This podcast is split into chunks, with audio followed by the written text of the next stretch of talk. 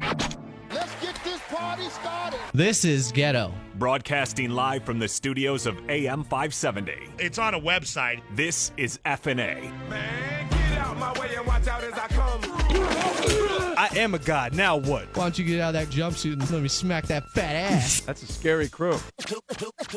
As far as the product goes, uh, voice of a new generation, man. You guys are the young guys. are really at the top of their games. The two of them had something in common. We bring you radio ecstasy. oh, it's beautiful. Broadcasting live from the studios of AM 570. FNA. FNA. Let it happen. This is the FNA podcast. It's the FNA podcast on a Monday. Who do you love?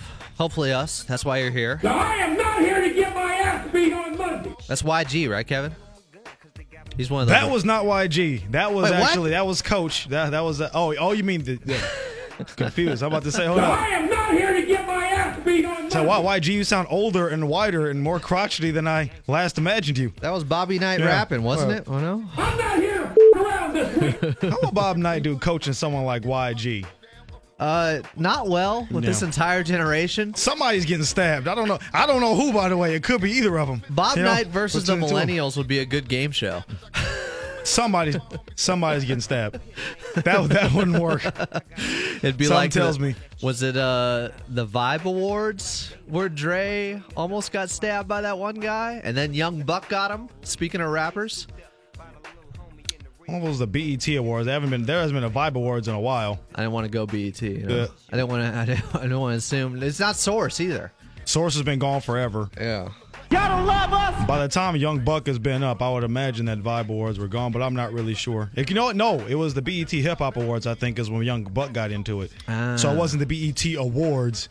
It was the BET Hip Hop Awards specifically, which, by the way, are recorded like four months in advance and edited down a lot for, obvi- reasons for like that? obvious reasons. Young Buck, Yeah. formerly of G Unit, Uh, yes, who I had a solo project last year. he I was pretty good.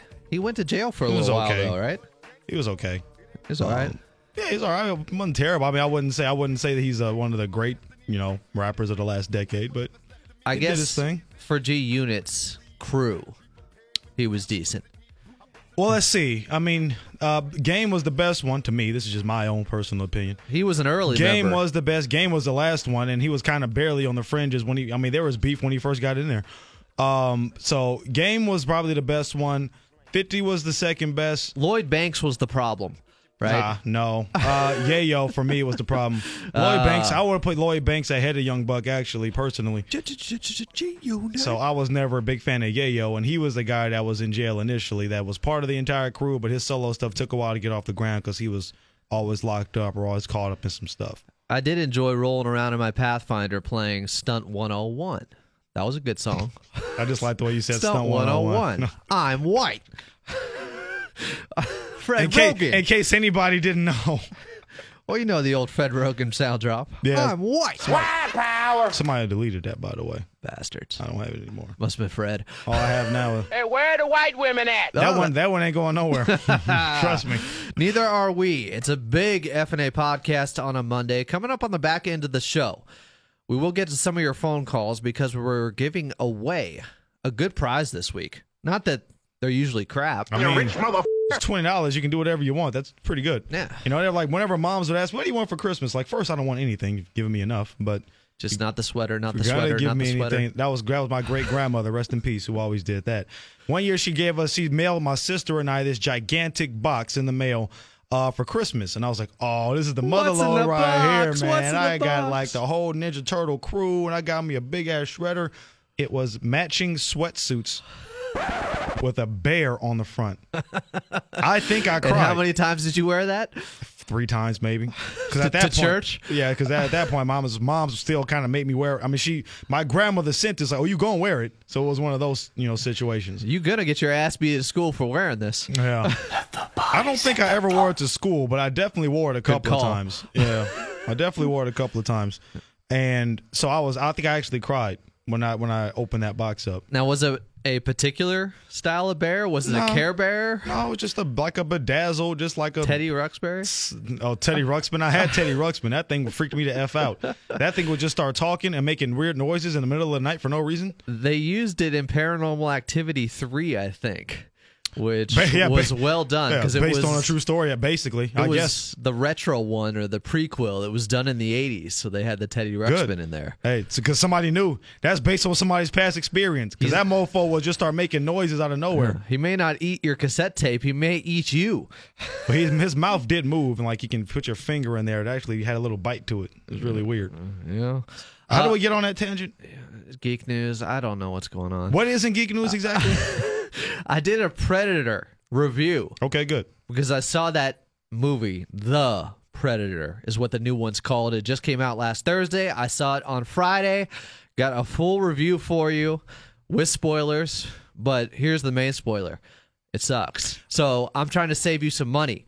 Aside from giving away money on this show, as we are giving away a Spider Man video game this week, not just anyone, not Spider Man and Venom Maximum Carnage, not Separation Anxiety. And for you a-holes on Twitter, I already have the game. Don't give it. Well, then don't enter and don't leave a call. F, you, okay? Ya all. All right? That's happening? And Really? by the way, I appreciate you listening and your support. But F you, okay? If you don't want the prize, then don't leave a voicemail. Congratulations if you already have it. Somebody else may not. yeah, you're cool. It's been out for a couple weeks now. I know we say you can use the Talk Yes hotline and Twitter at KFig1 follow Adam A at FNA Show to leave us your comments on whatever is on your mind. But I'd rather you leave your smart ass comments when it comes to the prizes that we are bestowing upon our great listeners In greats. to yourself. Okay? So we're giving away the PS4 new Spider-Man game. We're giving away a promo code for that at the end of this week. So whatever calls we have today will be included in the Talk S hotline winner, and that will be the prize. And I believe we have a voicemail, one voicemail from over the weekend to get to. One mother effing voicemail. I'm giving away Spider-Man here. Like Bob Uecker. That's it. One G damn hit. Yeah, I know. Now maybe they're all waiting to call in on Thursday's show because I think there's going to be recency bias and what the last voicemail is that we hear that's going to be at the front of the line for the game. I don't know. Now, not all the time, but I would say history would tell you that we don't forget. sometimes that happens. No. Sometimes there's a little bit of recency bias, but generally speaking, we like to be pretty fair about it. We've had better calls on Monday than we've had on Thursday. That's happened. Very fair We've and rewarded balanced to 'em. here. Hey, if anything, Especially when D-Mag comes on and talks about Fox News. just make your call memorable. How about that? Uh, there you go. Okay. First off, though, as we normally do on a Monday following the week in the NFL, it's your NFL six pack. let's go let's roll first Six categories from over the weekend. You stupid bitches. Over the weekend, you stupid bitch. I know I snuck that one in on you. My my apologies. Best win, worst loss, moral victory, moral defeat. Oh, Troy, epic fail. Oh, we got some good ones for that. Yeah, plenty. Yes, yes. And what am I missing here? The biggest Uh, surprise. Yes. What in the world? Surprise of the week. Biggest surprise of the week. Adam, what do you got on first? You win. Best win for me goes to the New Orleans Saints, not because it's Bree Bree's birthday, the resident Saints fan on this show, but because every time you play the Browns, it's a must win. If the Saints had lost that game and started the year 0 2 with both games being at home in the highly competitive NFC South, it's a jambalaya wrap and their season would have been over. They'd be cooked. But instead, they survived thanks to Zane Gonzalez, who missed every big kick possible for the Browns. Tyrod Taylor somehow ties the game with a 47 yard touchdown throw, but of course, Gonzalez shanked the extra point that would have put the uh, Browns up 19 to 18 with a minute 16 left. Instead, the Saints drive down the field, kick a field goal of their own. They make it. It's 21 to 18. And then Gonzo had another chance to kick a game winner for the Browns, and he misses a 52 yarder to end the game. In a three point loss, they left eight points out there with kicks missed by Gonzalez in this game. Afterwards, yes, he did own the loss being on him, but he also said, Of course he did. How? What else are you gonna say? you know, some of these guys, they just don't want to talk to the media. They're so upset, or they start pointing fingers.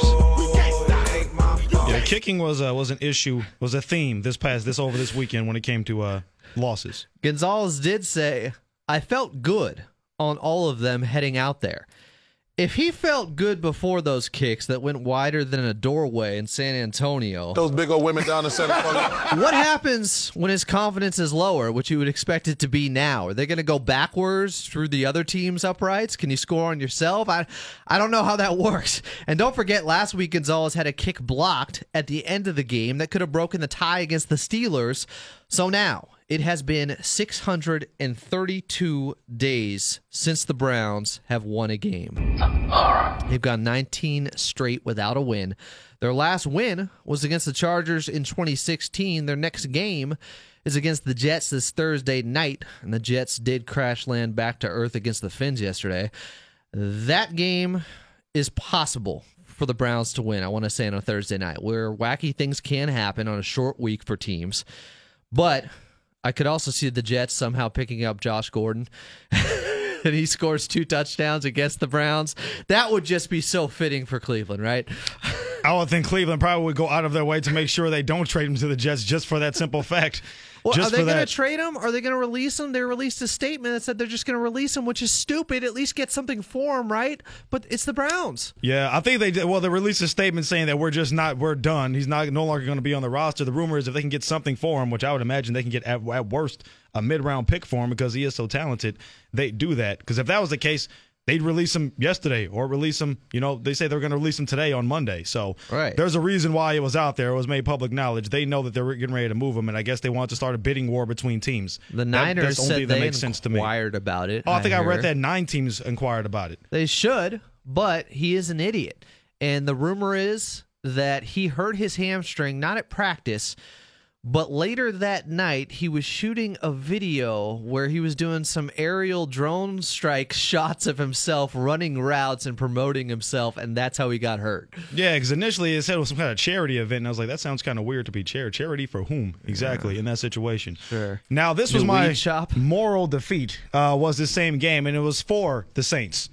Um, I mean, how badly are they missing Mark Ingram from that offense? Now, Alvin Kamara was pretty solid, caught a lot of passes, and did so again. But remember, they ran the ball so damn well last year and have not been able to get that on track this season. They had to have a glorious comeback in the fourth quarter just to make it a game and end up getting a victory. Um, but I'm telling you, man, it's a it's a bad omen for them to struggle like this. And I, look, the Browns played better defensively last week. They played better this week under Gregg Williams. Maybe their defense is going to end up being very good this year, and we just didn't see it coming. Who knows? Even a good But defense, Saints- though, against that Saints offense In in, that New dome. Orleans, you would think they'd put up more points than 21. So that's the disturbing part. And to your point, with all those damn missed field goals, I mean, the Browns should have won the game. You look at it that way. Um, so yeah, the defense also. The defense gave up that big play you mentioned of Tyrod Taylor, and they had the uh, interception that Marcus Williams, who's probably still smarting from that uh, from that bad loss last year against the Vikings. Um, but so the defense, I guess, played okay, keeping them out of the end zone. But even still, it was a bad home performance. And like to your point, teams that start 0 2 do not have the greatest uh, track record of making it to the postseason. I think it's just So- 12% of the time. Yeah, that's not a good track record. so uh, they, it was they were able to squeak out a win, but I am not extremely encouraged right now if I'm a New Orleans Saints fan. Hi, Bree. Happy birthday, Bree. Yeah. Bree, who works on this show, and we should probably thank at the end of every show, but yet we forget. Uh, usually, she's the one who does our social media. She comes in here once in a while. We call her Bree Bree or Miss Ambish because she's so ambitious. I mean, she's working with us. Come on. All right, I'll go uh, worst loss of the week here. You lose. Worst loss for me goes to the Houston Texans, who lost to a team in the Tennessee Titans that did nothing but run trick plays for all their points. And I'm not even talking about that fake punt for the 66 yard touchdown. I mean the trick play that is having Blaine Gabbert at quarterback. Every time he throws the ball accurately, that's the surprise to the defense. How are you supposed to plan for that wacky offensive wrinkle? Because Blaine Gabbert can't throw the ball at all. He's one of the worst quarterbacks in the modern era with a QB rating barely above 70 for his career.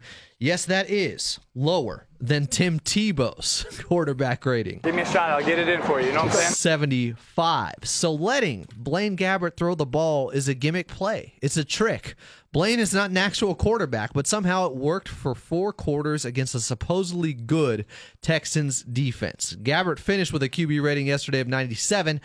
That was still just third best on the team, though, with two other position players making and completing throws.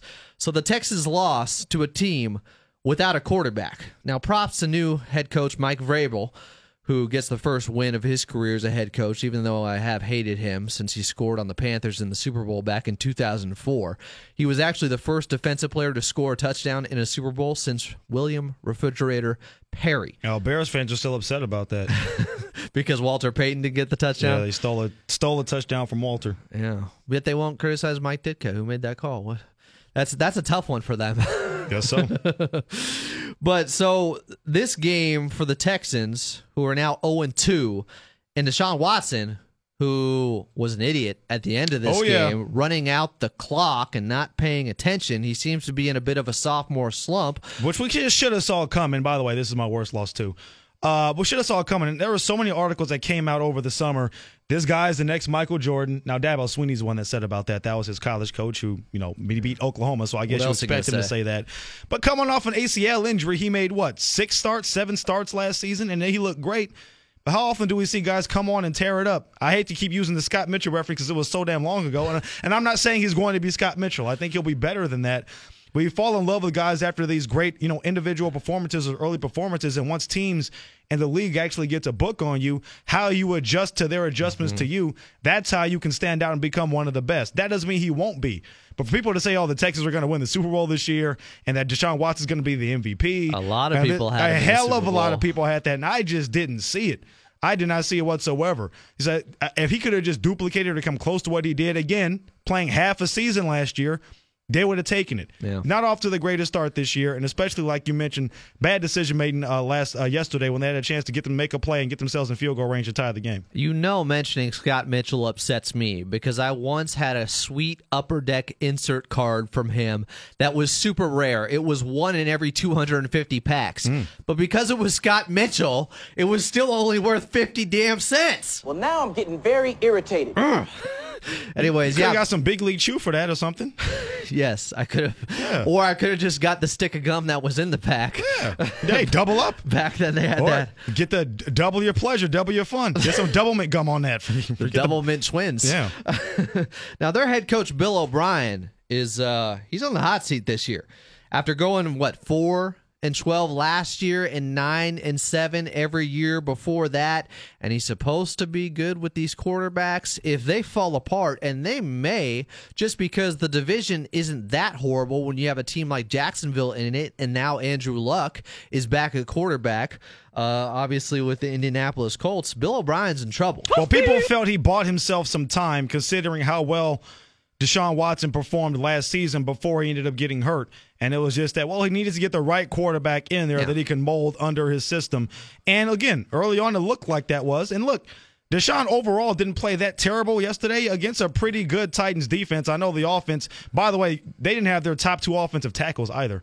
Both of their both of the Titans tackles are out, and they still couldn't beat Blaine Gabbert and have a defensive back throw a touchdown against you. I mean, terrible. That's an awful loss in division to a team that didn't have its quarterback or its left tackle. Uh, that's a terrible loss. But Deshaun Watson, generally speaking, for the entire game, didn't play terribly. But the thing is, you're paying him all this money. He was a high draft pick. You want him to be able to make plays when he's in a position to do it, or at least put the team in a position to be able to make plays and be able to win. He didn't do that when it mattered most. And if it looks like he had his quarterback last year who's now back and he takes a step back, that's where Bill O'Brien could find himself in trouble, especially if the, the wheels fall off and they would just win five games or something like that this year. No doubt. All right, you want to give me a uh, moral victory here, Kevin? You win. Moral victory, I'm giving it to Derek Carr. Yes, the Raiders lost.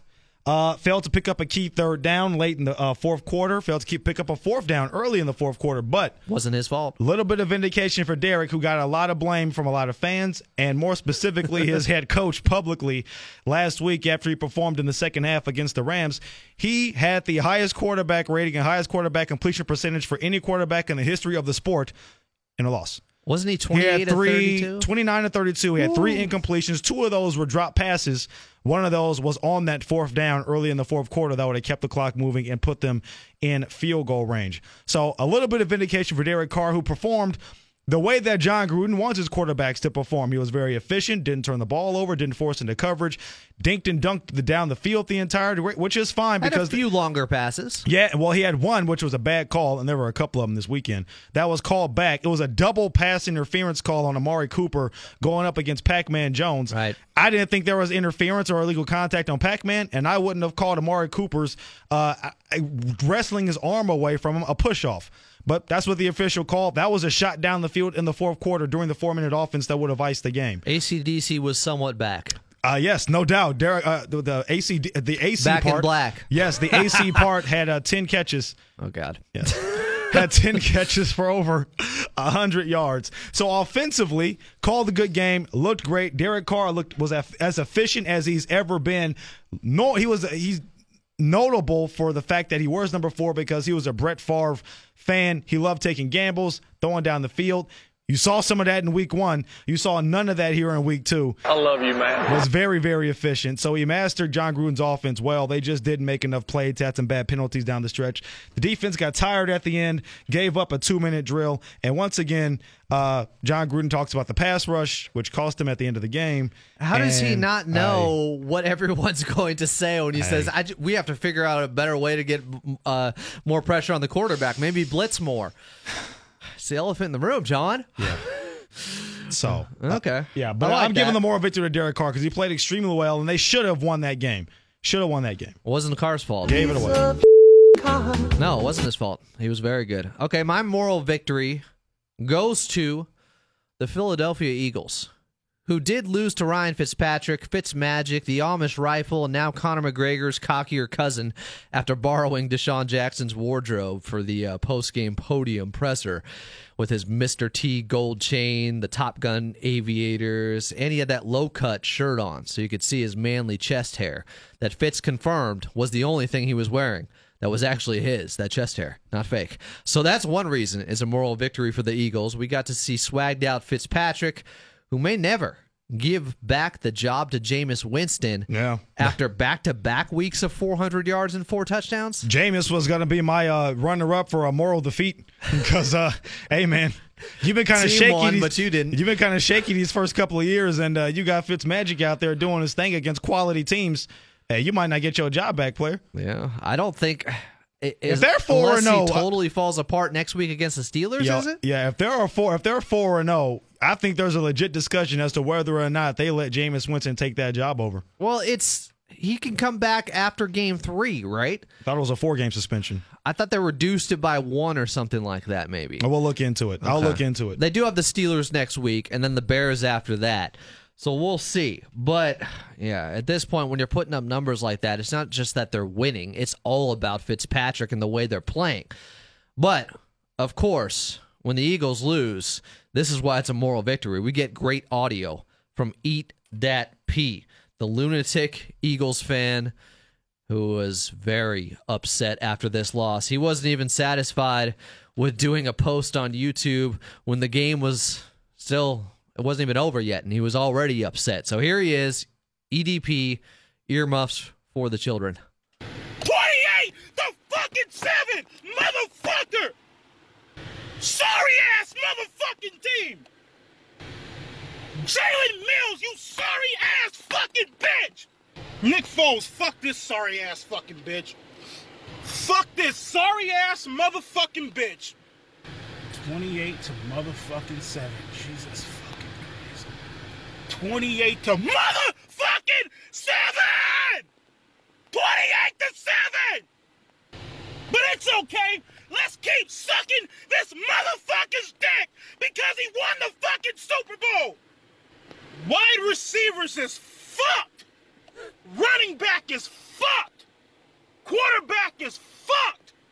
Defense is fucked. Lost ass motherfucking souls. Lost ass mother effing souls. I think it was a little bit of an exaggeration. On a Sunday. I mean, you didn't have Jay Ajayi in there. You lost Marcus Peters early in the game. You, I mean, you fought back and made it a one possession game late. I thought, all things considered, in a tough environment when it's like 98 degrees on the field, I mean, that was a pretty decent effort. 27-21 was the final Yeah, he's score. still a backup quarterback. I mean, Foles. I mean, and he still made plays late in the game when it mattered for the most part. Was he screaming 28 to 7? He has had 28 to 7. That's so uh, got the score Maybe wrong. he was a little. Uh, He was- gave him an maybe, extra point. Maybe he knocked back a few or something. I am struggling a little bit. Our buddy EDP. Clearly not content with the Super Bowl championship and the fact that But you- Carson Wentz is on his way back next week. You're gonna S Nick Foles D, Big D Nick Foles just because he won a Super Bowl? Well, yeah, yes, actually. Yes, he won this. It was Super Bowl MVP in a game when Tom Brady deal. played the game of his life. Yeah, I'd say so. You should be S in his D for the rest of his life, Yeah. his whole life. Never bu- have to buy a drink again in Philly and never have to hire a prostitute. I wouldn't think so. Negotiated from five games to three games between the NFL and Jameis Winston. So yes, a three game suspension. So after next week, he'd be eligible to return to the Buccaneers. That's Uh, probably worse for him because, I mean, Fitzpatrick just needs one more game where he plays well, and it's probably lights out. and again, it's against quality teams too. This isn't the you know the weak Yeah. sisters of the poor. He's beaten. He beat you know, the defending Super Bowl champions. I mean, Nobody thought the Tampa Bay Bucks were going to be this good this year. I thought they'd be trash with Jameis Winston or whoever was under center. I didn't think they'd be that good this year. DeSean Jackson, who caught that 75 yard touchdown on the first play of the game, Great he play. now has seven career touchdowns of 75 yards or more, tying Jerry Rice and Terrell Owens for the most Mm-hmm. Yeah. that long of touchdowns And I since heard- 1970. Rondé Barber on the broadcast after that play. We have to start talking about where DeSean Jackson ranks with the top receivers of all time. I was like, um, he doesn't. He's a great deep threat and great playmaker, like he always has been, like he was at Long Beach Poly and like he was at Cal. That's all he's ever been. Mm-hmm. It's a quality receiver, quality big play guy. Little nowhere, one-dimensional. Nowhere near one of the best receivers in the history of the sport. Especially Let's since he that dropped down. that ball twice before he crossed the goal line before. he did it twice, right? Yes, he bobbled twice. Let's, let's just slow that down a little bit before we start talking about him being an all-time. He was all one of the all-time great deep threats in the sport. Absolutely, all-time He's great. got the wheels. You just slow that down, Rondé. Don't say that. What do you want to go with here, Kevin? Surprise or I'll go with my best win because I haven't done You gotta that go yet, best and win? I'm giving that to the Jaguars with their 31-20 win over uh, the the Patriots. You win. And it legitimizes them a bit after their surprise season last year when nobody saw them coming. Of course, we know they had that great first half against the Patriots in the AFC title game before they got conservative. I mean, so much so that Doug Pederson called out Doug Marrone in his book that he wrote, saying that he was conservative. Like some teams like to call it close to the vest, and we don't. And we saw it happen to another opponent of the Patriots earlier in the season. We didn't want to do that. had to learn from their mistakes? Yeah. Uh, so Doug Marrone learned from his mistakes. They stayed aggressive late in that game. Now the Patriots did come back because they're the Patriots. They're gonna come back. That's always gonna happen. But the uh, but they kept the foot on the throat. Not having Leonard Fournette, I thought was gonna be the death knell for them. Didn't even matter. Blake Bortles probably played the best game of his entire career. Know he did play the best game of his career statistically speaking against a pretty quality team in the New England Patriots, one of the best teams obviously in the history of the sport. So that's going to be my best win. The fact that the Jacks, the Jaguars, they were at home, I'll give them that. But even still, going against the Patriots and Tom Brady played extremely well. Uh, shut them down for the most part of the game with that great defense, even though they rallied. Um, big win and a big performance for Blake Bortles, who many people thought was just going to be, you know, a caretaker like he has been, uh, like he was for most of last season. And uh, he actually stepped up. What did he throw the ball? 45 times, I believe. That's a lot. Big it was, plays. It was pretty efficient and made some big plays for them. I'm giving all the credit to them wearing the one color jerseys, not those arena football Jacksonville Jaguar jerseys that they had been wearing the last couple seasons that really annoyed me. It was just all teal on those jerseys. It wasn't quite Mark Brunell style, but they look good out there. They not, did. not just in how they were playing. Uh, okay, I'm going to go moral defeat now. You lose. For me, that goes to the Kansas City Chiefs and Patrick Mahomes, who had three touchdown passes in the first quarter, but just threw for six in the game. Yet everyone still wants to act like he's that good. May I remind you that Matt Flynn has thrown for six touchdowns in a game. Did he end up being a Hall of Famer? Even a Pro Bowler? No. Now, Patrick Mahomes at least tied the record with seven touchdowns next to guys like Peyton Manning, Drew Brees, and uh, Nick Foles. I forget who he did that against. Uh, Oh, not the Oakland. uh, it was against Oakland, my bad. but everyone jumping on the Patrick Mahomes train, aka Andy Reid's body weight, needs to slow down. And their defense Well, they've taken a step backwards this year, so they're going to need him to keep playing like this. I'm thinking just AFC Championship this year for the Chiefs. No Super Bowl for them, okay? Oh, really? Everyone needs Just the AFC cool your game? jets. I see.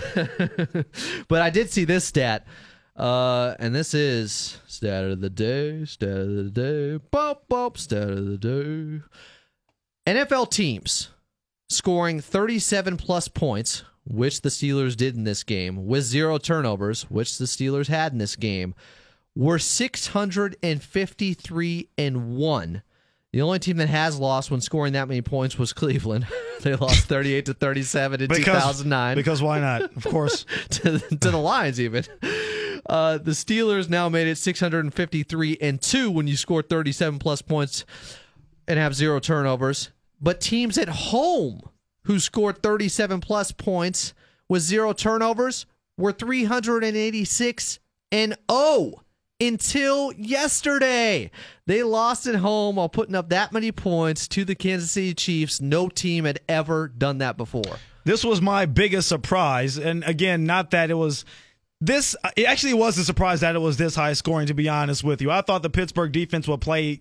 I mean, try to play defense at home a little bit against a rookie quarterback. I realize that Pat Mahomes has a strong arm and play well, but man, guys are running open left and right. I mean, they just weren't making plays. That was the issue. I mean, look, and this has been an issue for Tomlin the last couple of years. He's supposed to be a defensive guru. They have been in the middle of the pack or bottom third defensively in terms of yards and, and uh, points allowed. The last five seasons, their offense has actually been one of the best in the mm-hmm. league the last five seasons. And the defense was young, and the excuse was, oh, they're going to get better. Next year is the year the defense finally steps up. And I, look, I know you don't have Ryan Shazier, and that's a big loss, but Yeah. they weren't that great of a unit with them in there. So what are we talking about here? Like we are we are really inching towards if we're not already there. Like Brian Billick, Baltimore Raven territory, where you're there to fix one side of the ball. That's a great point. And if anything, the, that side of the ball has gotten worse the longer that Mike Tomlin has been there. Yeah. How many? How long can you ride off of that Super Bowl win against Arizona? Brian Billick was the coordinator for the Minnesota Vikings when they destroyed the league. He goes to the Ravens, and their offense never got that good. Yes, never did. And, Same and- with the, Mike Tomlin and this defense. With plenty of years. And again, Tomlin's defense, Bill Cowher left them with a damn good defense. Their defense was good when he left. Cupboard was not bare. It's gotten worse and worse. And by the way, Le'Veon Bell is just sitting at home or sitting in the strip club, just smiling left and right. He was like, "Think you don't need me, right? Think you don't need me? mean, Would I have made a difference? the running back has Maybe. been pretty good, but Oh, James Conner's been fine. He's not going to replace Le'Veon Bell. But again, when you're giving up 42 points at home, I don't know how much of a difference Le'Veon Bell is going to make. How much uh, adding somebody offensively is going to make for you for a team that has invented ways to lose in the postseason too, or I should say, have actually gotten a lot of breaks. They've been the reverse. It's like the Packers and the Steelers have gone in complete reverse direction since the Super Bowl. The Packers have invented ways to lose in the playoffs, even though Aaron Rodgers has played amazingly. The Steelers have gotten so many breaks and then find ways to lose. A couple of years ago, they got to the playoffs and didn't have to face Ryan Tannehill. Matt Moore was the starting quarterback when they had to go down to Miami. Hey. The Cincinnati Bengals gave away that game because Vontaze Burfict turned into Vontaze Burfict, and they gave that game away. took out Antonio Brown. Yeah, so it's like the Steelers, I mean, living on some borrowed time and have really had some wins that they shouldn't have had uh, in the postseason. I just wonder. I know the Steelers are one of the more stable franchises in the NFL. They don't make coaching changes. They've had three in 50 years. I'm telling you, man. I agree. Mike Tomlin might have to be on the hot seat too this year. Yeah, and he might not be able to, you know, back away from it like he did when he was trying to get who was that? Jacoby Ford to when he tried run into him him? on that kick kick return with the Baltimore Ravens before, and they're my pick to go to the Super Bowl from the AFC. That's not gonna happen. I mean, if they score 60 points a game, maybe. Yeah, uh, I'll go with my surprise then, sticking with that theme. Surprise, mother. I'm surprised that the same guy that said this, quote, the people who succeed in life are those who don't quit. Quit. I'm also surprised that this same guy that said this, quote, the road to success is hard. That's why a lot of people quit on that road. Don't you be one of them. Keep going. That player quit. I'm talking about Bills cornerback Vontae Davis, who at 30 years of age quit football mid game yesterday. Now, to be fair, a lot of Bills are going to end up quitting before the season is over. But corner Vontae Davis said no moss at halftime and straight retired. You're out. Linebacker Lorenzo Alexander for the Bills called Davis's decision completely disrespectful. Respect. He said in a statement, Vontae Davis released a few hours after the game, that it's about injuries adding up and he realized he can't play at a high enough level anymore or at the standard he set for himself. I think it happened right after Antonio Gates caught a pass on him, and he said, "That's it, I'm out." This guy's so old, and he can still catch passes on me. But I looked it up. Antonio Gates didn't have a catch in that game for the Chargers. But if I am the Chargers, I'm celebrating I making think- a guy retire before the game was over. I think Mike Williams may be the one when he got that touchdown. I think Vontae Davis may have been the guy that he beat. he gave it up. But even still, it's halftime. Hey, if your passion is gone or if you ain't feeling it, lie. Tell the defensive backs coach, hey man, Stop the BS I got the here. bubble guts. Like, hey, I ate some bad Chinese last night. I'm just Right. not moving that well. I can't. I don't feel right. I'll stay suited up or I'll take off the pads, but I'll stand on the sideline. Man, don't take a shower and leave. I mean, you straight up quit on the on the football team. I understand looking out for number one is like, if you don't have the passion and don't want to play the sport anymore, by all means, walk out on your own, own terms, Yeah. but only to a degree, not during a game. That at, is- at least let the game finish. a terrible look. Now, it might speak to how bad he thinks Josh Allen is, who is a young quarterback inspiring teams to retire, I guess. But if he was on the Packers or Chiefs, would Vontae Davis had retired at halftime? I mean, who knows? Avante's never been the most, well, never been the most stable guy anyway. Kind of had He issues. was on a lot of bad Colts teams too. Never That'll had. mess with your mind. He was with the Colts and went to Miami for a little bit. He's had some issues here or there. So um, I guess it's not that surprising that he'd be the one to pull this sort of thing. But for anyone, I've never seen this before. Blaine any Gabbert didn't quit. in any sport. Frank Gore's still playing out there. It's I did see this, and this may give some reasoning behind what he did. They say Vontae Davis's $5 million salary this season is fully guaranteed because he made the opening day roster. Now, he was inactive in game one. true. Maybe he wasn't being as uh, forthright with his lack of skills during the preseason and training camp. He was just trying to get on the roster, get that guaranteed money, and then he was always going to peace out. Like that one gif of the guy who makes the peace sign. Well, I mean, he clearly just dis- disappears. he had enough ability because if he if he wasn't good enough for snuff, they wouldn't have kept him, and they wouldn't take a five million dollar salary Right. cap and keep the guy on the roster. So he looked good at some point in the preseason. Well, maybe for me, it's not even about looking good. Maybe he still can physically play. He just doesn't want to. Right. And that's the problem.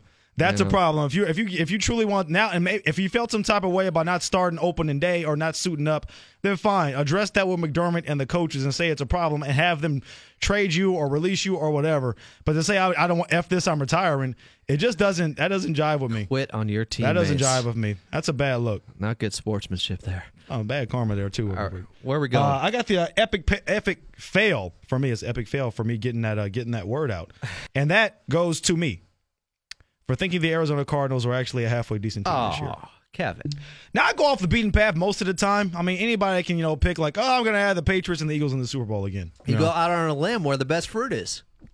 Good point. Salient point, Adam Muslim. That's right. I thought the Cardinals, again, coming back, having some health in that defense. Sam Bradford, when he's been healthy, which is never, is actually a pretty good quarterback. Most accurate quarterback in the history of sport for a single season a couple of years ago when he played 16 ga- or 15 games for the uh, for the Minnesota Vikings. But man, And he was getting crushed behind that, you know, Swiss cheese offensive line. Well, now they're just terrible. They come to hmm. the they come to the Rose Bowl or excuse me to the Coliseum and just get run over by, albeit a quality Rams team that were one of the favorites to go to the Super Bowl this year. And I don't deny it. They made improvements to their roster. They looked amazing as you would expect them to. But damn, I thought the Cardinals would at least be somewhat competitive. Thirty-five to nothing.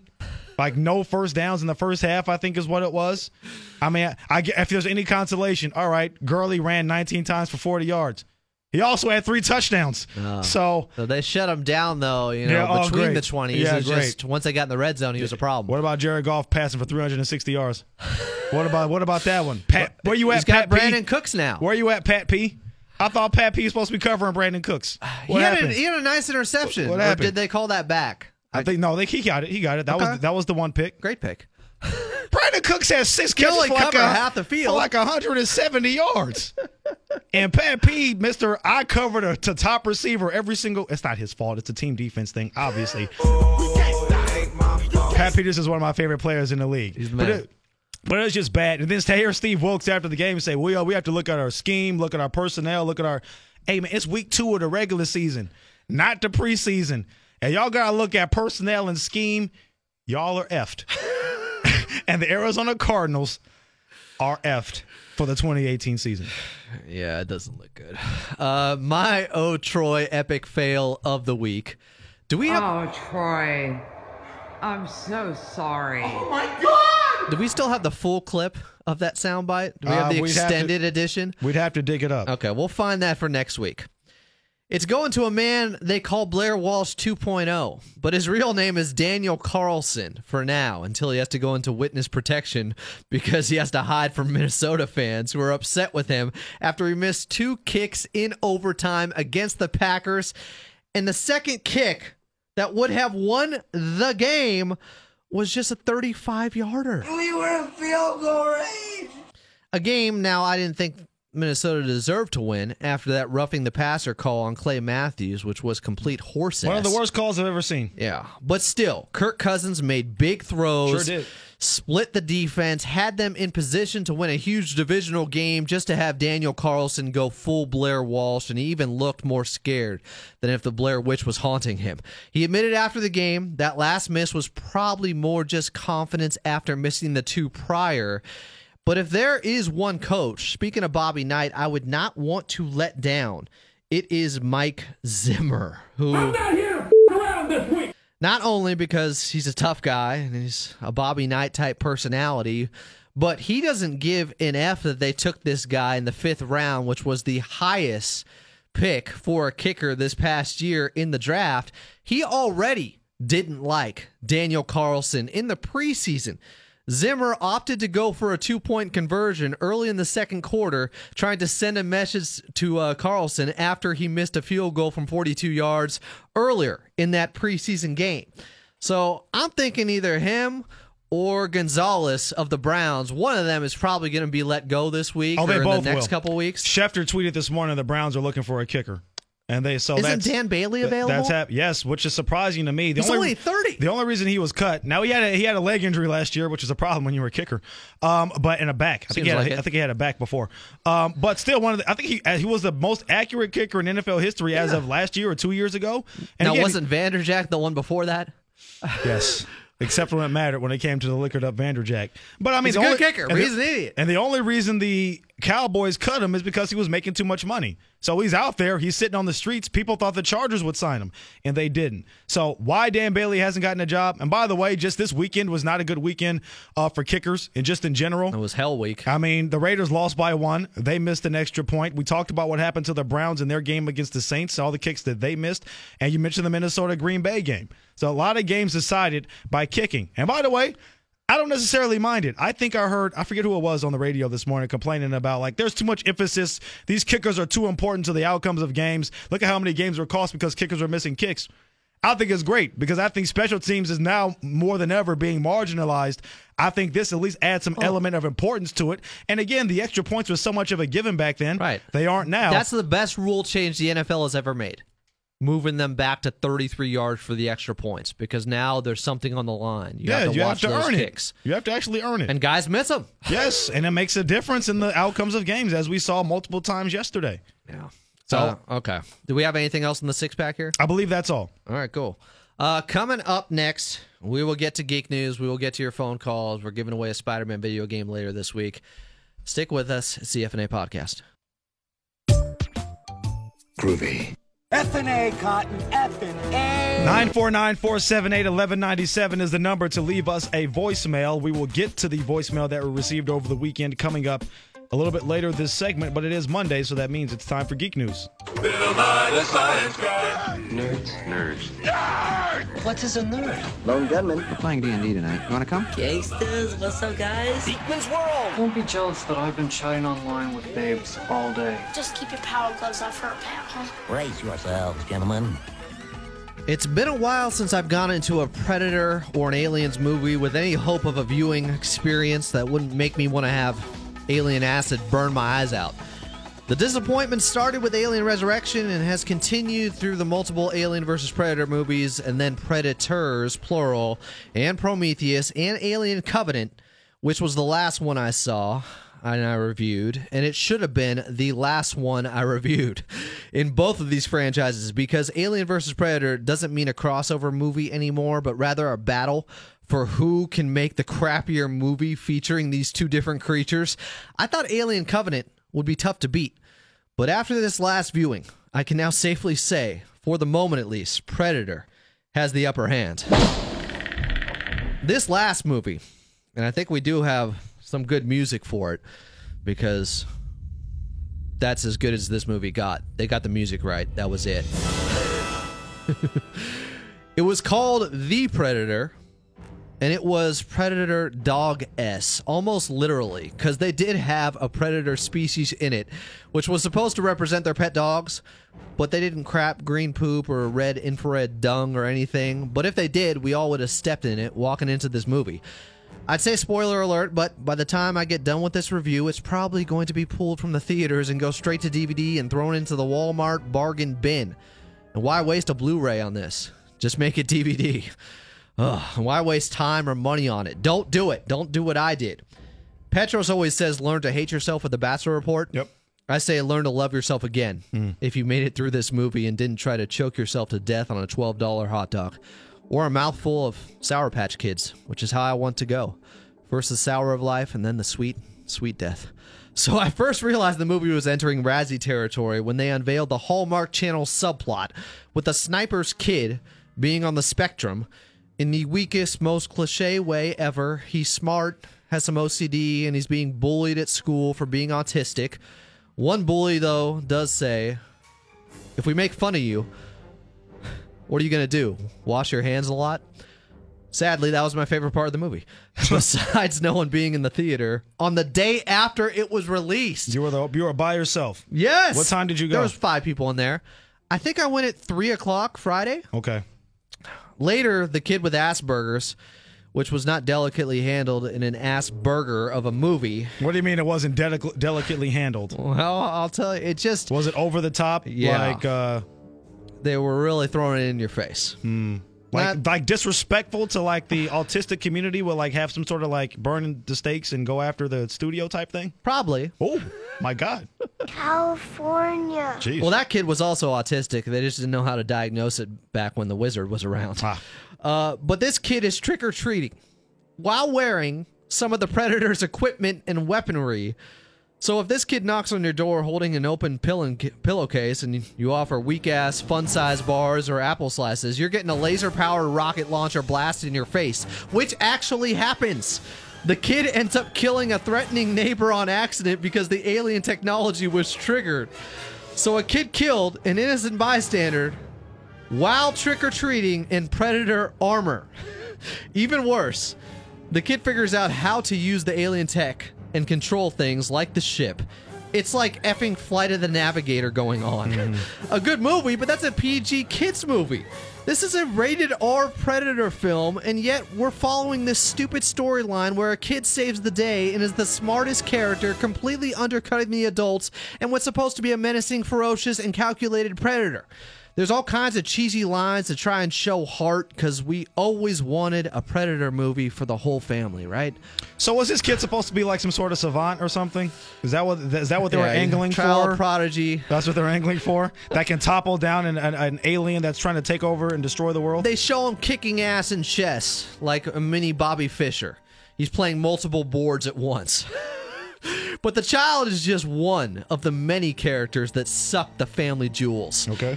Remember the original Predator? The characters were so awesome. You had Arnold and Carl Weathers doing the Mr. Olympian handshake, and Jesse the Body Ventura saying this. This stuff will make you a damn sexual tyrannosaurus, just like me. And Mac going after the Predator solo, singing Little Richard's Long Tall Sally. I'm to have me some fun. And don't forget about the Native American tracker named Billy. That Army Special Forces team was lethal, gritty, and badass.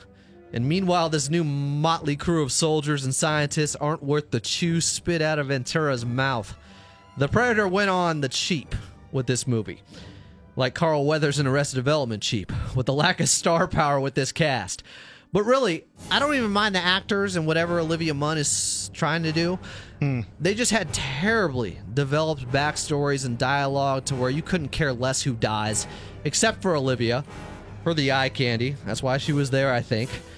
And I guess she was so hot, they even had a predator looking at her like a different type of predator, if you know what I mean. You have a seat right over here for me. oh. Speaking of, I guess this is kind of some sick irony, but Olivia Munn appeared in a now deleted scene with actor Steven Wilder Striegel, who turns out spent six months in prison in 2010 after pleading guilty to risk of injury to a child and enticing a minor by computer after he was accused of trying to lure a 14 year old girl into a sexual relationship. Screen name Meat Rocket 8. So they took that scene and that actor completely out of the movie once this stuff surfaced.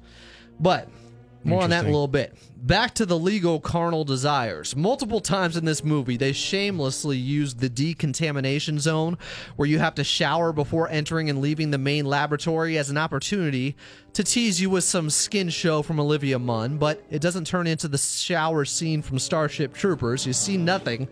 Early in this movie, there's a scene where a predator escapes the lab, slashing meaningless extras, and then sees naked Olivia Munn and must have got a heart or a heart on and decides to pass on killing her for reasons unknown. Although I think they were trying to imply that this was a female predator and uh, didn't want to kill one of her own kind, I guess. Girl don't, trouble, I guess. Is that a thing? Like they're not supposed to kill their own? I don't know. Okay. Now, the main hero. There, there- was there ever any clarity to that later in the film at all? Not from what I saw. there was some terrible editing, though. It could have been on the cutting room floor, maybe. The main hero is a dude.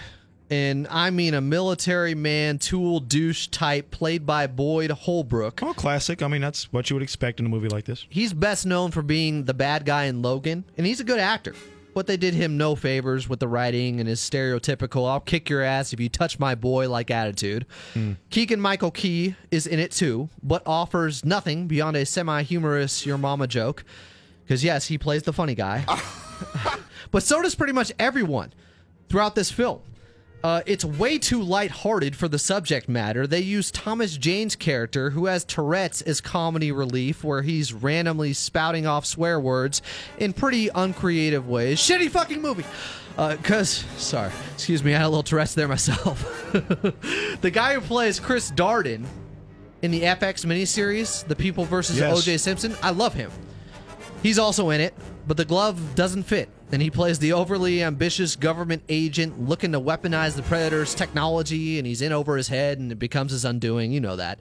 Uh, also, the Brit who plays Reek, Theon Greyjoy in Game of Thrones, is in it. And yeah, I'd rather have Ramsay Bolton dismember my member than watch another Predator movie after this. If I bleed, can we kill this franchise? I'd sacrifice it. the only thing they got right was this music you're hearing. It's the same soundtrack from the original, but everything else feels like a cheap parody that you can't take remotely seriously. It's like getting Machine Gun Kelly when you were expecting Eminem. the Predators in it are more bootleg than my Ninja Turtles shirt. While the first one they show at least looks good, it's all costume, mostly real effects. But then they introduce the newer Evolve Predator that's like 12 feet high. It's a tall one. It's like Bobon, but it's done with cheap CGI that would make the original bright orange Predator suit worn by Jean-Claude Van Damme look cool in comparison. Yeah, they tried to up the stakes with a newer model of Pred, but it didn't work. And in doing so, they disrespected the original greatly. In one ludicrous scene, a predator holds up the severed arm of a soldier that's giving a thumbs up through a curtain in order to trick another soldier into thinking everything is a okay. Those goofy predators, they're so silly. I don't know. I would say that's pr- smart. Is that, that is that not good strategy? There's got to be a better way to get out of that scene than the thumbs up. I don't know. oh, it was a thumbs up. I don't. know. You say he used his arm. It's like he took the guy's arm, Uh-huh. made the thumbs up motion with the dead guy's arm, and then put it through a curtain, which is all the truck driver could see and was like, "Oh, everything in the back of the truck is okay." After I heard all this commotion because the predator just slaughtered everybody back there. Yeah. The Predator also starts using hostages to negotiate with, which is just so lame to see from a creature that's supposed to be so ferocious. They've completely emasculated the Predator here. Yet the director, Shane Black, said, quote, This is the scariest one. We're upgrading the Predator to new levels of deadliness. Sure, Shane, but in reality, your predator is about as intimidating as a scary monster from Power Rangers. You know, Rita Repulsa throwing down that wand. Your attempt at an Iron Man movie was scarier, Shane. He did the third one. In fact, your decision to cast a sex offender with a record who's a friend of yours to be in the movie was scarier than anything that made it into the film. And that has turned into a major controversy. People are wondering how 20th Century Fox didn't do proper vetting on the casting there. Olivia Munn has been on multiple talk shows talking about the gross negligence. So now Shane Black, this director, he officially sucks at directing, but he also sucks as a person, apparently. He just got lucky with that movie Kiss Kiss Bang Bang, which is also what the pedophile was trying to do. I did tweet Shane while I was watching The Predator, about 15 minutes into it. He's at Bonafide Black. I said, about to walk out of your Predator movie with enough time to still get my money back. Now, I didn't walk out because I wanted to finish it for the sake of the review, and I didn't actually have to spend much money since I have the new AMC pass. I dropped Movie Pass, but I was just trying to make a point of how bad it was. Hopefully, I've done that here in this review. no one see this movie, and it's probably seriously going to be pulled from theaters theaters in about a week. It's unbelievably bad. Because I was like, wait, because it's bad or because of the controversy around the actor? Both. I'm guessing that's why some people aren't even going to it. They don't want to support it. But it didn't look good from the preview. I thought it looked like the quality of a Showtime series or something. I would agree. Which is why I don't have the movie pass or the AMC pass, and I sure as hell wasn't paying sixteen dollars to go see it or twelve or whatever it was. It just got way worse once I got in there. Everything that was bad in the preview was greatly magnified in the movie. Ugh. And the kid storyline and the dog predators and yeah, I can't I can't do it anymore. They have to stop these things. Like their attempt to try to make the predator more intelligent or something, or less of a Yeah, I don't less of a hunter, more of a strategist. or strate- strategical hunter. Was that Which supposed to he be more of a? But don't make it stupid. Don't give the thumbs up thing going on. Don't make them negotiate with people. Uh, there's also used a translator at one point. Oh, and even the worst part, so he can speak English. Who trans a translator like what? Well, like a He uses a handheld. computer in the ship.